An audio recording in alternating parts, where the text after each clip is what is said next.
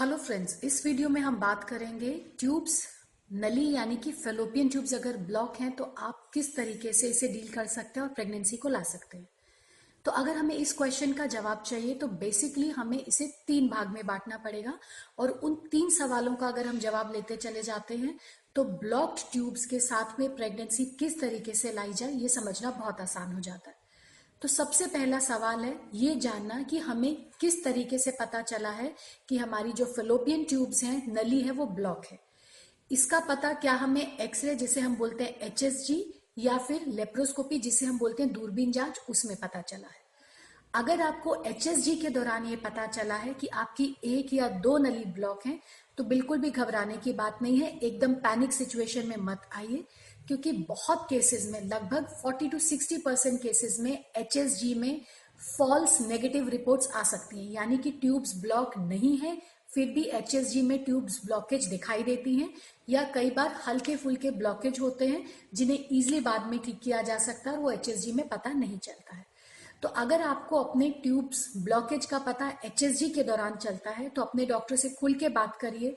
अगर बाकी के पैरामीटर्स ठीक हैं तो हो सकता है आपके डॉक्टर इसके बाद आपको लेप्रोहिस्ट्रोस्कोपी, जो कि एक तरीके की दूरबीन जाँच होती है, एक गोल्ड स्टैंडर्ड टेस्ट है, जिसमें ये पता चलता है कि वाकई में ट्यूब्स का ब्लॉकेज है या नहीं, और अगर ट्यूब्स ब्लॉक हैं, वो खोली जा सकती हैं तो इसी इंटरवेंशन के दौरान उसे खोला भी जा सकता है।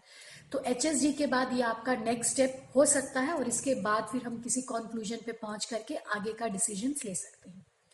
लेप्रोहिस्ट्रोस्कोपी का डिसीज़न लेते टाइम या कभी अगर आप लेप्रोहिस्ट्रोस्कोपी को एक प्राइमरी टेस्ट के जैसे लेकर के अपने ट्यूब्स का चेकअप कराते हैं एच ना करा करके सीधा लेप्रोस्कोपी में जाते हैं तो इस बात का आपको ध्यान रखना चाहिए कि सिर्फ़ उस इंस्टीट्यूट में आपको ये टेस्ट कराना चाहिए जहाँ पे इंटरवेंशन यानी कि इलाज भी मुमकिन हो।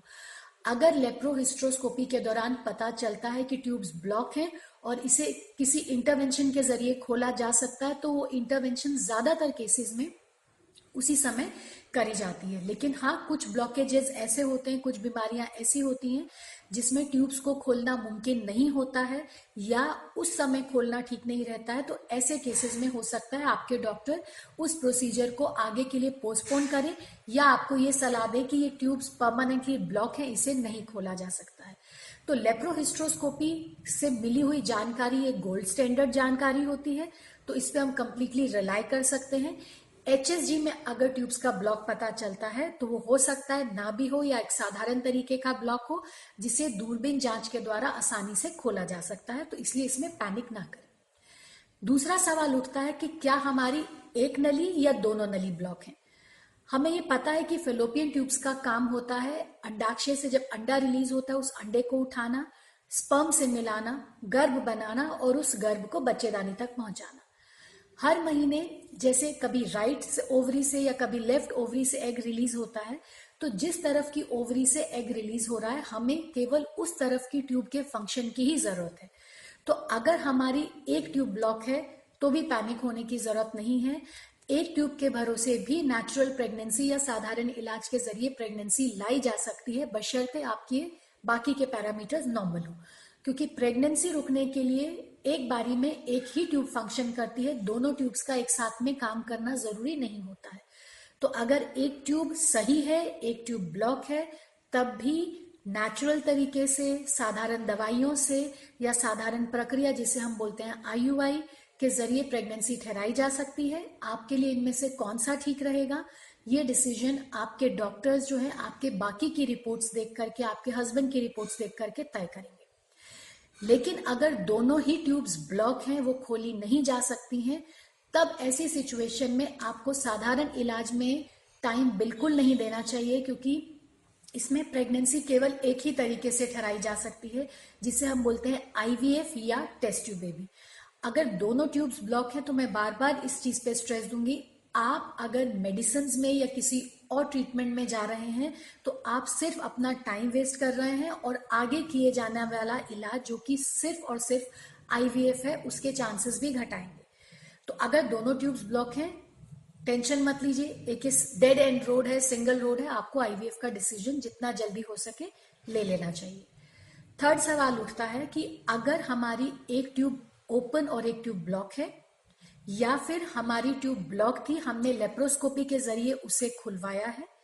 या लेप्रोस्कोपी के बाद ट्यूब का फ़ंक्शन थोड़ा सा डाउटफुल लगा और आपके डॉक्टर्स ने कुछ समय तक दवा दे करके नेचुरल ट्राई करने के लिए बोला है। तो आखिर हम कब तक वेट करें? कब हम ये तय करें कि हमारे जो कन्वेंशनल ट्रीटमेंट है सिंपल ट्रीटमेंट है, वो काम नहीं कर रहे हैं और हमें आईवीएफ में कब जाना चाहिए? तो ऐसी अगर कोई भी सिचुएशन में आप हैं तो सिक्स मंथ से लेकर के मैक्सिमम टू इयर्स का टाइम आपके डॉक्टर आपको वेट टाइम के जैसे दे सकते हैं। मतलब कि इस दौरान अगर साधारण तरीके से या नेचुरली आपको बच्चा रुक जाता है तो बहुत अच्छी बात है। नहीं रुकता है तो ये वो समय है जब हमें आईवीएफ की तरफ़ मुड़ जाना चाहिए। अब ये समय छह महीने होगा, साल, डेढ़ साल या दो साल, वो प्राइमरीली डिपेंड करता है दो बातों पे। सबसे पहले तो हमारे पास क्या कहीं और कोई ऐसा नेगेटिव फैक्टर तो नहीं है जिसकी वजह से प्रेगनेंसी ठहरने में दिक्कत आ सकती है। और सेकेंड ओवेरियन रिजर्व्स कितने हैं? यानी कि ओवरी में एग बनाने की कैपेसिटी क्या है?